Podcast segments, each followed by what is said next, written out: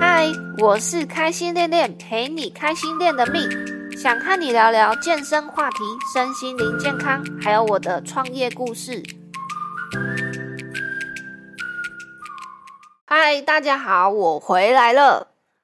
这一集呢，我们要来讨论大部分大家都会有的盲点，到底是要等有时间才运动呢，还是说我们应该要在日常生活中挤出时间？就像乳沟一样，硬挤就有了，立刻开始运动。嗯，会想要有这一次的主题呢，主要是最近有一个本身是妈妈的新学生，那像是他自己知道说要运动，但是一直卡在时间，但卡的不是我的时间，是这位妈妈她自己的时间哦，因为她嗯家里有两个小孩，所以呢，她算是全职妈妈。然后他就是需要呃接送小孩啊，或者是嗯陪伴小孩这样子。我是就是所以在跟他接洽的过程中，就发现说，像是他的盲点就会是觉得哦，我一定要等到空出一段时间之后，我才来安排运动。甚至到现在，我们也都还在他上课的时间这一块呢，就是在嗯，我们还在讨论怎么达到一个平衡。但是呢，我就是一直有在告诉他一个观念，是说我们尽量把时间固定下来。例如说，每周二的十一点上课啊，就是固定这个时间。除非说他那一天哦，刚好真的是因为身体不舒服啊，或者是或者是突然有什么行程，真的没有办法跟动了，呃，就是会去跟他运动行程强碰到的话，那我们就是在当周我们再去找。别的时间再来补上课，好，这样子他的每周的运动的频率就比较不会被打断，因为像是他自己有感觉说，哦，他好像如果就是中间空了一周没有运动的话，他再重新回来运动，他就觉得自己的身体感觉比较重啊，就是会觉得没有连续上课的效果好，所以呢，就是这一块就一直有在呃跟他重新沟通观念。这样子，那这位学生呢，他自己也是很愿意啦，所以他自己也还在调整当中。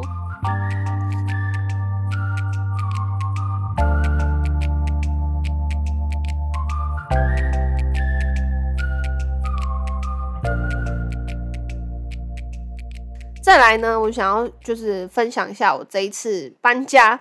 对于时间跟运动行程也有不一样的心得。好，首先呢，这一次搬家真的让我深刻的感觉到我的我的时间不够用。首先呢，就是看房子，好花了非常多时间看房子，然后看房子之后呢，接下来又要花时间焦虑哦。这个虽然说房子决定了，但是然后这个房子可能缺什么啊，或者是呃要安排。两个人的东西哦，收纳空间会不会不够用啊？等等的，就是我就会开始焦虑这些。我自己的习惯呢，就是像小狗，它会到处尿尿一样，就是他们呃用尿尿去占地盘嘛。那对我来说，我觉得就是我必须要把一个地方整理到我觉得很顺眼、很舒适的状态，我就会觉得说，我才会觉得说这个地方是我的地盘。对，所以呢，搬家前。跟搬家后，就是都会让我觉得很，就是时间真的不够用啦，然后等等之类，我就会觉得说，哦，我要急着先赶快把一个地方给塞好，这样子我才会觉得说，哦，我可以放心的开始工作。但是在这个期间，刚好在呃搬家的这一周，然后又卡了一些呃教课啊，或者是呃外派的时间。那那个时候我人还是在东市，所以他整个通勤的时间成本也要算进去。我如果从东市到台中市区，大概要花一个多小时的通勤时间。对，所以那个时候呢，就有点压缩到我自己运动的时间。诶，我在那个时候好像就是先选择说，有几天原本应该要运动的，我就会选。先不要运动，因为我自己也觉得哦蛮累的，就为了要搬家这件事情也觉得蛮累的，所以我大概有搬家那期间，我大概有一周半的时间哦，牺牲了不少自己原本的运动时间。然后搬家之后呢，就是因为花了大量时间，必须要整理嘛，就觉得东西真的有点多。然后呢，就是因为那个地方还我们新家还算是空，所以呢，就是很多东西都要自己嗯重新去整理，然后规划一些嗯收纳地方啊，然后整个工作室的东西啊，通通都要搬来，然后把整个办公桌给弄好啊，等等之类的。所以呢，就花了非常多的时间在打扫整理，结果呢，就是大概。密集整理的这两三天，然后我就开始觉得我身体的状态不太舒服，就尤其是到晚上的时候，我整只腿会肿起来，就是水肿的非常厉害。可是其实我水分都有喝够啊，哦，刚好刚好就是呃搬家整理这几天有一个行程，是我很早的时候就先报名了我朋友开的户外瑜伽课。它是不收费的性质，然后呢，我也觉得这个活动很棒，很有意义，所以我当时他一推出这个活动的时候，我就马上就报名了。因为他这个活动是在早上，所以我大概早上八点我就起床，就出门去参加这个活动。那在这天以前呢，刚好就是我比较没有在运动的时期，就因为搬家没有就是。原本运动频率的时期，然后就先去参加朋友的这个户外瑜伽课，然后在瑜伽课的过程中，我就觉得就是流一点汗，然后把身体动一动，那种身体肿胀感觉就好很多了。对，所以我当天结束这个户外瑜伽课之后，我就立刻去参观了新家附近的健身房，其中一间呐，但是。我觉得那个环境不是我喜欢的，就算离新家很近，我只要走路五分钟、六分钟就到。但是我就觉得环境好像不太喜欢，就是不管是它器材的动线呐，或者是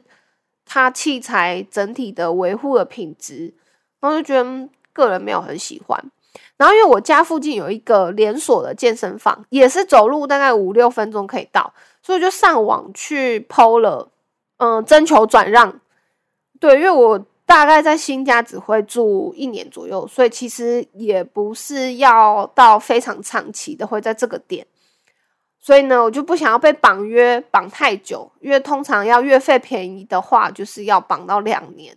甚至是有一些是三年，但是我就不想被绑那么久，所以我就是上网去社团争转让，然后呢，刚好遇到一个女生，她因为工作太忙了，暂时都不会去健身房。然后刚好他的合约就是剩一年左右，然后完全符合我的需求，然后没想到我还刚好捡到他捡到他这个合约的便宜，就是因为他刚好合约最后一个月是送的，所以我最后一个月不会被扣款。对，然后他也觉得 OK 啊，这个优惠就让给我这样，所以我觉得哎，刚好遇到还不错的人，然后跟很不错的合约，这样。然后呢，我就迅速的回归我的运动生活了，这样子。那我觉得这样子的身体状态呢，对我来说真的会是比较舒服的，因为我算是比如果没有规律运动的话，就比较容易有睡眠的问题。对，然后我觉得有开始比较呃有流汗呐等等之类，那个身体的肿胀感也会减缓很多。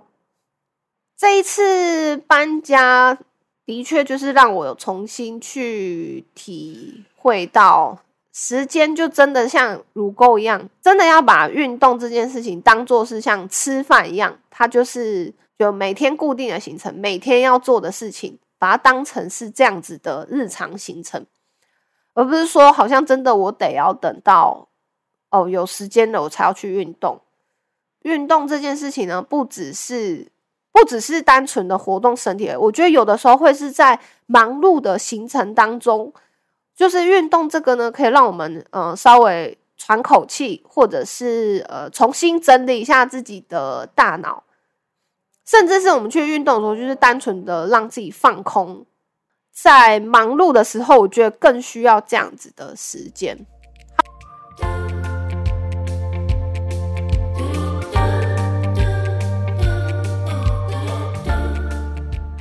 接下来我们来闲聊一下，刚刚前面有聊到的，就是朋友他办的户外瑜伽课。那他当时是说，那一天是他的感恩日，因为他妈妈生日在当天，然后他就想要在他妈妈生日的时候办一场公益活动。对，那像我觉得这样子的方式真的还不错，因为有的时候我们可能回馈社会，不一定是要用比较物质的方式，我觉得也可以是用这种体验的方式，是回馈给大家的。那我们那一天呢，在公园，大家就是铺了一个瑜伽垫在地上，然后当然说在户外，我们不能避免有一些小虫啊，不过那种。脚是直接踩在草地上的感觉，我觉得这种感，这种真的不是室内瑜伽课这种可以去比较的，它是另外一种全新的、不同的体验。那我朋友呢，他在带这个瑜伽课的时候，他也很着重在一开始的静心，然后调整呼吸，因为我们可能在赶着来参加这个。呃，活动的路上就是可能哦，脚步是很匆忙的啊。但是他在活动的一开始就让我们停下来，东西都塞好之后，我们就是停下来，好调整呼吸，然后去放大我们的听觉，就有点像是去听到风的声音，去听到鸟的声音，对，就是类似这样子。然后到后面呢，太阳就慢慢出来了。我觉得这种在户外一边。做瑜伽一边晒到太阳的感觉，我觉得是很棒的。因为毕竟现在的人大家都蛮缺乏晒太阳的。对，所以我觉得那一天的整体的活动让我感觉是非常舒服。对，那我也会把我朋友的瑜伽资讯放在底下，因为他有接一些线上的学生。那如果有需要的话，都可以到底下的资讯栏去看看他的介绍。然后再来呢，就是，呃，关于我自己的一些近期的想法，就刚好因为参加这个活动之后，也有跟我那个瑜伽朋友稍微小聊一下，因为我们以前是在行销公司认识的，然后呢，就是对于现在，因为他现在是转型当瑜伽老师嘛，那我是健身教练，然后我们都对于。经营社群这件事情呢，就是有一点点，有一点点职业疲倦。对，就是因为以前呢，都帮公司啊，或者是各大品牌啊，都在嗯很积极的经营社群内容。到我们现在自己的时候，自己出来做的时候，或者是要经营我们自己个人的时候，反而就是对社群这一块，不知道为什么。就会有很深的倦怠感，对，那我就顺便跟他回馈他活动的心得之后呢，我也有顺便跟他聊了一下这个话题。那他的想法就是说，因为他自己也是觉得很很腻，所以呢，他在他也是到很后期之后才就是才开始用 IG。对，那我的确是还蛮早就先开了 IG，但是就是。关于内容上，我也没有刻意的规划，就是哦想到就抛，或者是 podcast 有更新，我就会抛在上面。然后我朋友他分享一句话，他觉得说，他觉得做社群就应该要开心的做，而不是说为了要达到什么目的去经营社群，因为他觉得这样子在做社群就没有意思，因为毕竟社群的重点是在互动嘛。所以我自己也是重新思考了未来 IG 规划这一块，然后呢，我就突然也想到，也有一些好玩的想法，就是在跟他聊天之后，有一些好玩的想法。这些想法呢，就是我会慢慢的在 IG 上执行出来。所以如果你有兴趣的话，都欢迎 follow 我的 IG。那这一集就到这边结束啦。有什么其他想聊的话题，都欢迎到脸书的粉丝团，或是直接在 IG 小盒子私讯我都可以哦。好，这集就到这边啦，拜拜。